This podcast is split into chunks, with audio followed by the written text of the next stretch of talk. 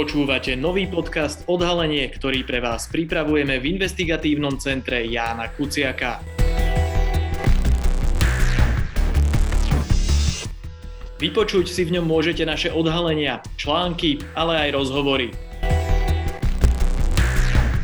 Dnes s Petrom Kapitánom o tom, čo sa to deje v slovenských bezpečnostných zložkách a či sa máme začať obávať o náš štát.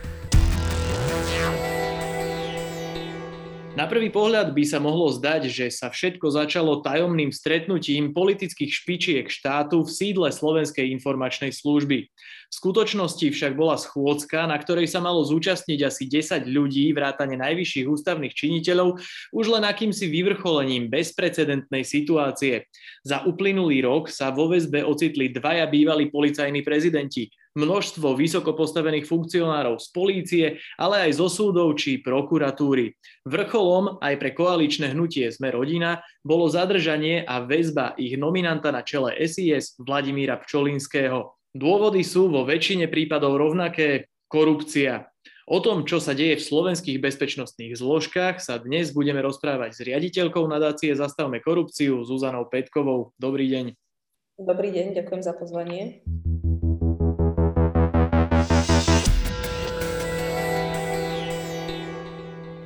Vy si pamätáte nejaké obdobie, ktoré by bolo aspoň podobné tomu, čo sa dnes na Slovensku deje? No, uh, ide o to, uh, čo máte na mysli. Ak máte na mysli to, uh, akí ľudia sú dnes zatýkaní, akí ľudia sú dnes obviňovaní, tak zažívame naozaj bezprecedentné obdobie, ktoré sme tu v moderných dejinách Slovenska nemali. Naozaj, keď si vezmeme, že vlastne polícia zadržala, obvinila a už aj teda prokurátor podal obžalobu na, na šéfa úradu špeciálnej prokuratúry Dušana Kováčika, že máme v zásade takmer celú špičku policie alebo predstaviteľov bývalej policie vo väzbe, že tu máme obvinených ľudí z finančnej správy, významných podnikateľov, ktorí sú považovaní za za oligarchov blízkych smeru, tak uh, toto je naozaj niečo, čo sme si v zásade nevedeli pred nejakým rokom ani predstaviť. Ak máte na mysli to, že v zásade uh, sa hovorí o akomsi možno zneužívaní slovenskej informačnej služby alebo o nejakých uh, hrách, ktoré sa rozohrávajú cez SIS, tak samozrejme toto nás sprevádza celými dejinami slovenského štátu moderného, čiže toto zase nie je niečo, čo, čo by sme si už neskúsili. Také najdramatickejšie obdobie tu bolo zrejme za mečiarizmu, kedy bola SISKA plnila funkciu zločineckej organizácie pomaly. Takže Takže takéto, takéto nejaké obdobie, kedy sa do uh, verejnosti dostávali účelovo nejaké správy SISky alebo informácie, prípadne nejaké uh, účelovo spojené uh, veci, tak toto, tu, toto tu máme. Strieda sa to samozrejme podľa toho, kto tú SISku vedie a, a kto je pri moci, ale nie je to nič nezvyčajné. Ono to asi jedno s druhým tak trochu súvisí.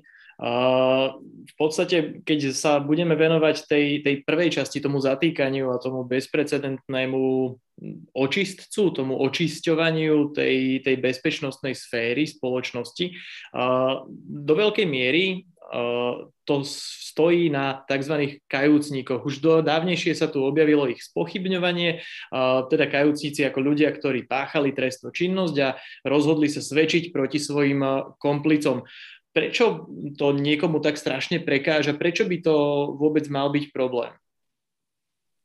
Mm, no, bol by to problém, ak by tie obvinenia naozaj stali iba na tých kajúcnikoch, ale ako napríklad opakuje prokurátor špeciálnej prokuratúry doktor Kysel, ktorý viacero z týchto kauz dozoruje, tak nikdy to nie sú len výpovede tých kajúcnikov, ale vždy sú podložené aj nejakými ďalšími dôkazmi, na základe ktorých sú vznášané tie jednotlivé obvinenia.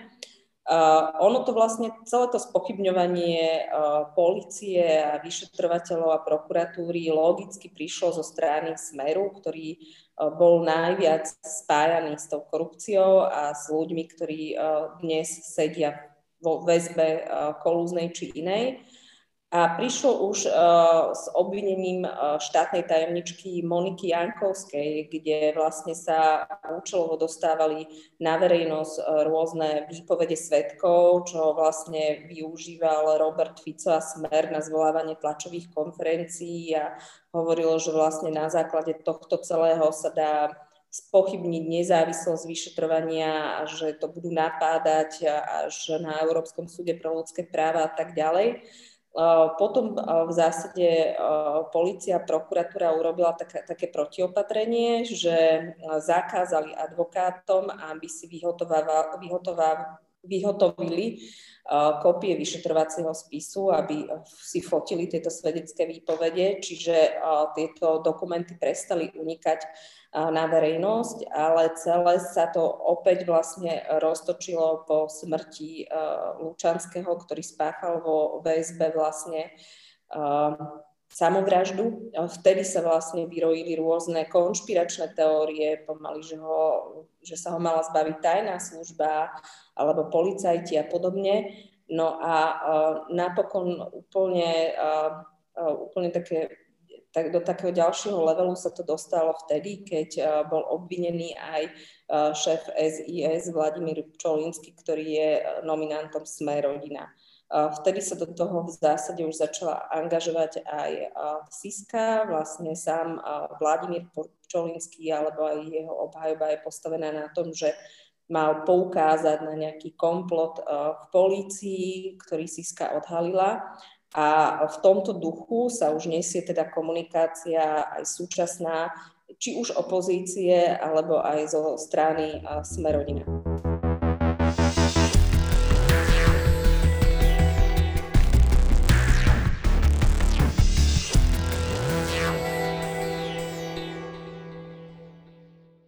Kde tu sa objavia presne akési správy o nejakej vojne v polícii alebo nejakom konflikte dvoch mocenských zložiek, ktoré sa v rámci policajného zboru snažia prevziať iniciatívu po tom, čo sa tam možno urobilo akési mocenské vákuum, dajme tomu potom, ako sa podarilo očistiť policiu od vplyvu skupiny, skupiny okolo Norberta Bödera. Myslíte si, že niečo na tom môže byť pravdy, že v skutočnosti prebieha nejaký súboj vo vnútri v policii?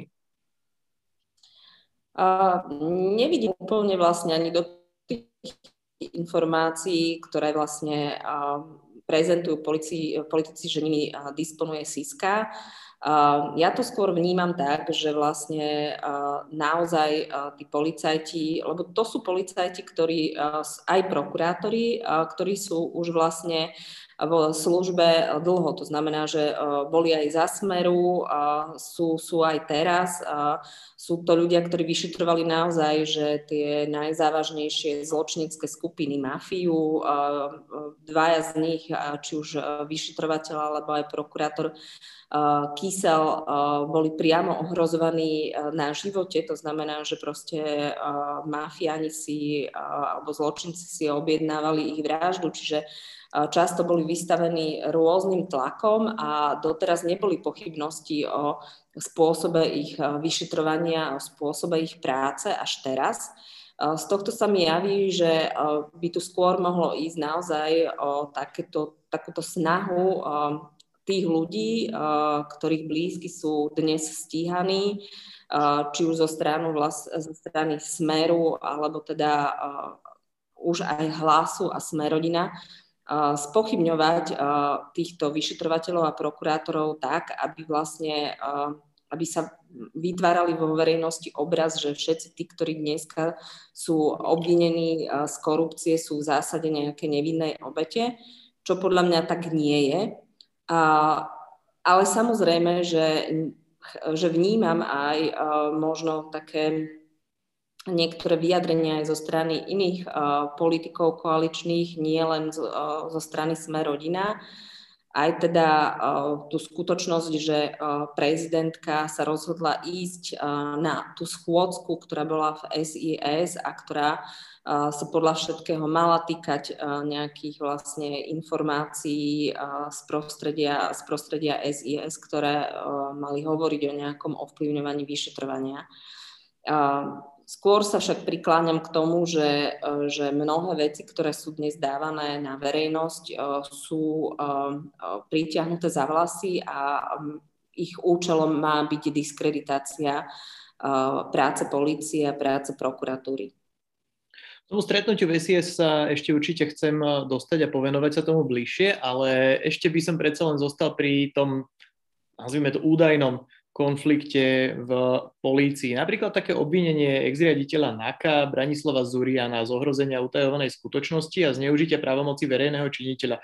Zurian už bol vnímaný ako niekto, kto prišiel po tej uh, ekipe, ktorá vlastne nejakým spôsobom si sprivatizovala uh, políciu. Napriek tomu je vlastne ďalším v sérii uh, vysoko postavených ľudí z polície, ktorí majú na krku obvinenie. Moja otázka teda je, že či, či toto nemôže byť nejakým prejavom toho mocenského súboja, ale možno taká podotázka vlastne v rámci tohto.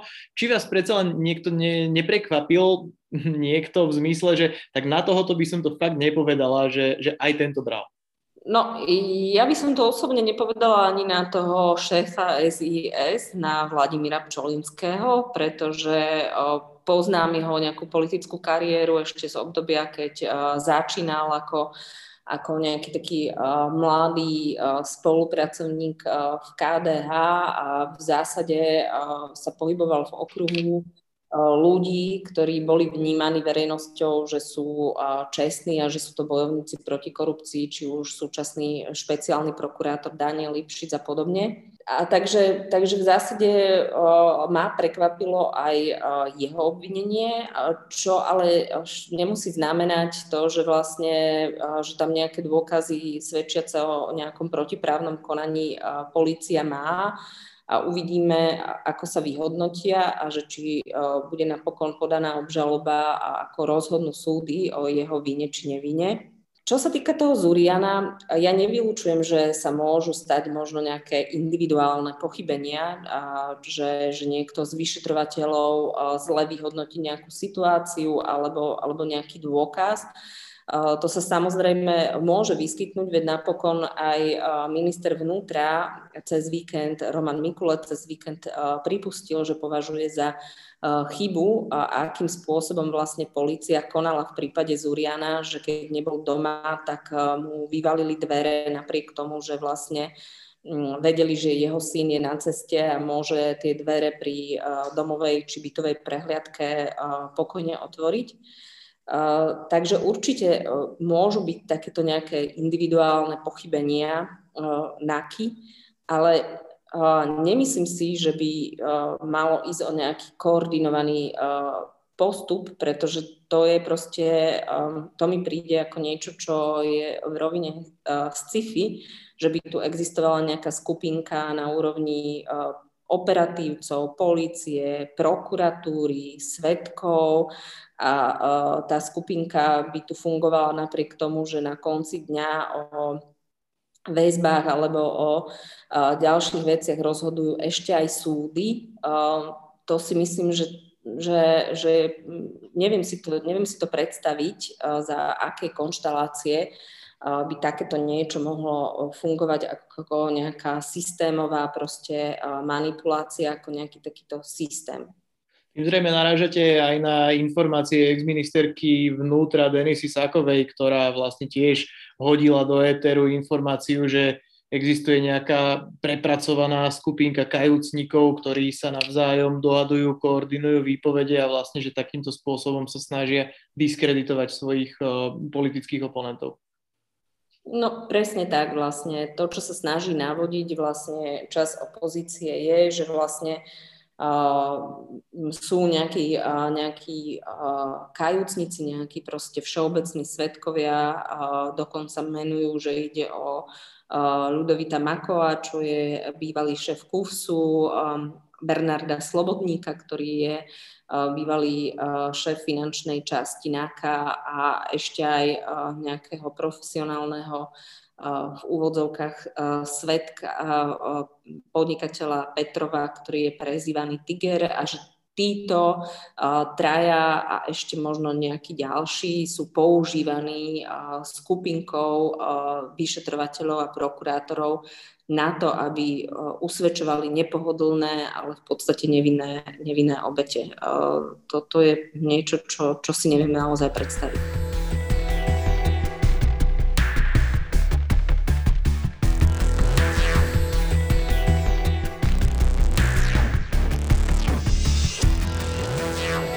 Opozíciu na čele so stranami Smer a Hlas okrem tohto rozhorčilo aj e, stretnutie politických elít v Slovenskej informačnej službe. Je v modernej demokratickej krajine štandardné, že sa dejú takéto schôdzky? Domnívam sa, že je to určite, určite to neprospelo k zvýšeniu dôveryhodnosti e, ľudí v, v nezávislé vyšetrovanie. Taktiež akože dá sa povedať, že kým predtým vlastne o, tom, o tej manipulácii s vyšetrovaním hovoril len na tlačových, na tlačových konferenciách Robert Fico a nikto mu nevenoval nejakú pozornosť, tak touto schôdzkou ako keby vlastne najvyšší predstavitelia štátu legitimizovali tú teóriu o nejakom manipulovaní vyšetrovania, že keďže proste sa stretli a keďže tá schôdzka unikla do médií a bola interpretovaná tak, že sa bavili o týchto zásahoch do vyšetrovania, tak ako keby dodali tejto téme legitimitu. Preto si myslím, že to nebolo úplne šťastné a tiež nepovažujem za šťastné, že vlastne si ako keby jednotliví predstavitelia protirečia v tom, čo malo byť obsah tejto, tejto schôdzky, kým prezidentka vydala stanovisko, že to nesúvisí ako keby so živými politickými kauz, kauzami s politickým pozadím, tak naopak napríklad premiér Heger to do istej miery pripustil a zase predseda parlamentu dokonca bol rád, že opozícia kvôli tomu zvoláva nejakú schôdzu a že na nej môže prečítať vlastne tajnú správu SIS, ktorá v redukovanej podobe uh, hovorila o tom, o čom tá schôdzka mala byť a v zásade potvrdzovala, že, uh, že uh, sa SISKA takýmito informáciami zaoberá. Z vášho pohľadu bol na takú schôdzku dôvod? Jednoducho je tá situácia taká vážna, že, že možno, že aj, aj takýto nie práve šťastný postup alebo takéto šťastné stretnutie, že malo svoje opodstatnenie? To ja neviem vyhodnotiť, lebo nepatrí medzi príjimateľov vlastne správ SIS ako prezidentka, premiéra, predseda parlamentu, čiže neviem úplne presne, s čím SIS disponuje a čo vlastne, e, o čom informovala týchto troch ústavných činiteľov. E, z toho, čo mne sa javí, čo zatiaľ preniká na verejnosť, tak e, javí sa mi to, že, že tam ten dôvod taký nie je. Ja nevidím ani na tých správach, ktoré boli zverejňované, ani na tých, ja neviem, utajených údajných stretnutiach medzi prokurátormi a medzi vyšetrovateľmi, ktoré jednak popiera vedenie policie a jednak aj, aj prokurátori sa voči nemu ohradili. Ja tam zatiaľ nevidím nič také, čo by ma malo teda znepokojovať, že sa vo veľkej miere dejú nejaké nezákonnosti a manipulácie. Čo hovoríte na to, vy ste to už naznačili, čo hovoríte na to, že predseda parlamentu Boris Kolár zo Sme rodina čítal v parlamente poslancom tajnú správu Slovenskej informačnej služby. Nie všetci poslanci, alebo teda nie, poslanci nemajú automaticky z titulu svojej funkcie previerku na prísne tajné a teda opäť, e, opäť teda tá otázka, je to, je to štandardné, bolo to šťastné rozhodnutie podľa vás? No, štandardné to nie je. Nepochybne, že to nie je štandardné. Um, v zásade sa mi zdá, že sme rodina ako keby uh, hrá už teraz uh, s opozíciou a tiež je, ide o to podrývať ako keby autoritu policajtov a vyšetrovateľov, zrejme teda kvôli tomu, uh, že, že vo väzbe sedí aj i nominant Vladimír Pčolinský. ja považujem za úplnú tragédiu, že, že aj hlasmi Sme rodina a štyrmi hlasmi, štyrmi hlasmi obyčajných ľudí plus, ne, plus Čepčeka, ktorý má v Olano pozastavené členstvo, prešiel návrh Roberta Fica, aby bol dokonca Vladimír Pčolinský eskortovaný na rokovanie parlamentu a aby sa mohol vyjadriť k tomu, čo je tam vlastne prerokovávané. To bolo niečo, čo v zásade sme doteraz nezažili a nad čím krútia hlavou či už, či už právnici alebo prokurátori ako takí, že by teda niekto, kto je obvinený a stíhaný vo väzbe, mal byť eskortovaný nie na súd alebo za účelom výpovede na polícii a podobne, ale, ale do Národnej rady. Myslíte si, že je za tým strach, kam až môže to vyšetrovanie viesť? No, môže za tým byť strach, naznačuje to aj vlastne úrad špeciálnej prokuratúry, ktorý uh, dozoruje jednotlivé prípady, že sa blíž, blížia k nejakým vyšším poschodiam a nevylúčujú, že môžu padnúť nejaké ďalšie obvinenia.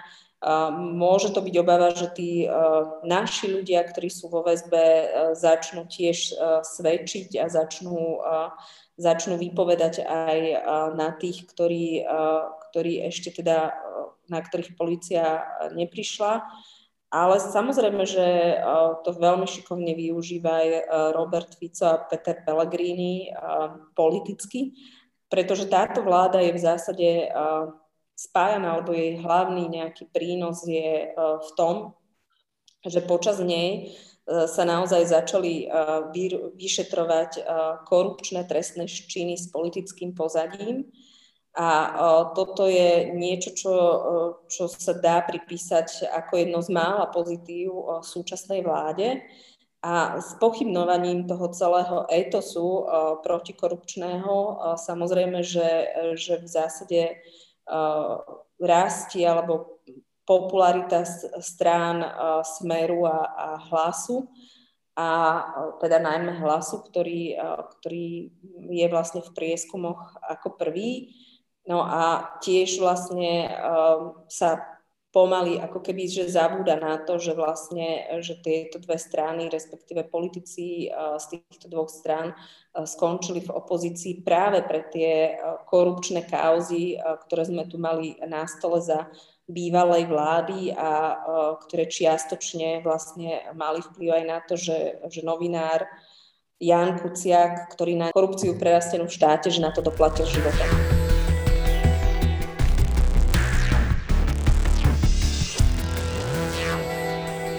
Toto je v podstate asi viac otázka na sociológa, ale predsa len to vyskúšam, lebo ste to naznačili. ako je možné, že ľudia majú takú krátku pamäť? Ako je možné, že tak dlho sa na Slovensku žiadalo, aby sa konečne začala stíhať tá korupcia na najvyšších poschodiach. Konečne prišla tá očistá policie, ktorá mala dlhé roky najnižšiu mieru dôvery v populácii, nielen v rámci Európskej únie, ale v rámci Európy ako takej. Za nami boli azda iba Moldavsko a Albánsko zo pár krajín, ktoré môžeme označiť v podstate na rozvojové. A prešiel rok začala sa stíhať tá korupcia na najvyšších miestach a, a ľudia zrazu úplne otočili a, a fandia ako keby tým kvázi, alebo teda fandia tým, tým ľuďom, ktorí sa ocitli vo väzbe a, a ktorí majú svojich obhajcov v politike, ktorí hovoria, že teda sú tam neprávo. Ako vravíte, nie som, nie som sociológ, ale môžem iba odhadovať, že samozrejme, že má na to vplyv to, že tí ľudia boli vystavení iným problémom, že sme tu mali naozaj, že COVID pandémiu, že boli vystavení mnohým existenčným problémom, pripisujú možno nedostatočné riešenie týchto problémov v súčasnej vláde a ako keby zabudali na tie minulé obdobia, čo vlastne sa tu dialo. Takisto môžeme vlastne možno to pripísať tomu, že to vyšetrovanie z pohľadu verejnosti trvá pomerne dlho. V zásade až teraz prvé obžaloby smerujú na, na súd a, súdy zatiaľ rozhodli len o dohodách o vine a treste medzi tými, čo sa vlastne k tej korupcii priznali, medzi tzv. kajúcnikmi.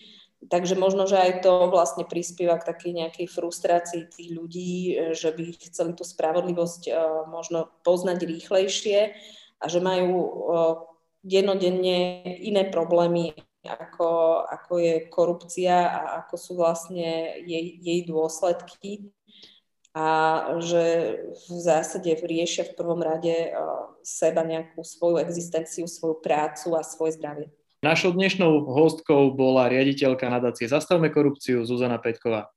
Ďakujem, dovidenia.